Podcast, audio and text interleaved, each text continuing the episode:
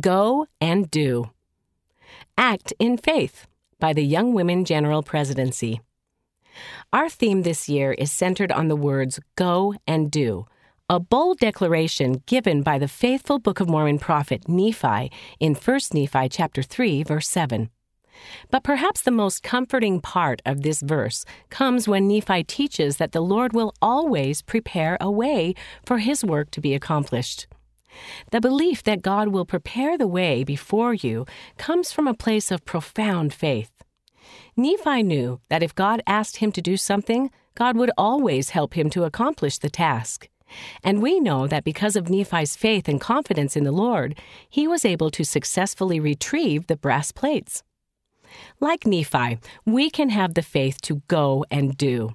You may not always understand the why behind instructions from church leaders or parents or even promptings from the Holy Ghost.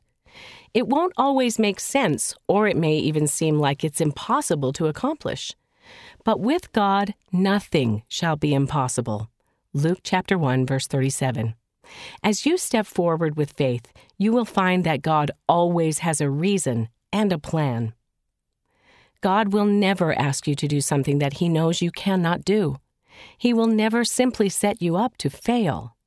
But He may ask you to do something that requires strong faith and reliance on the Spirit for guidance.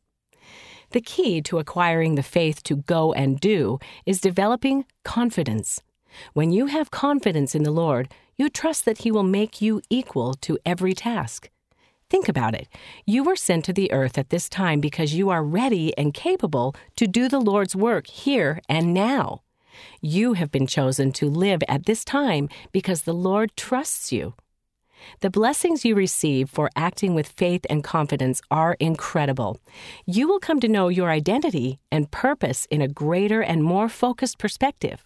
You will increase your trust in Jesus Christ and His atonement, and you will know that, with the Lord's help, you are enough. End of the article Act in Faith, read by Shauna Thompson.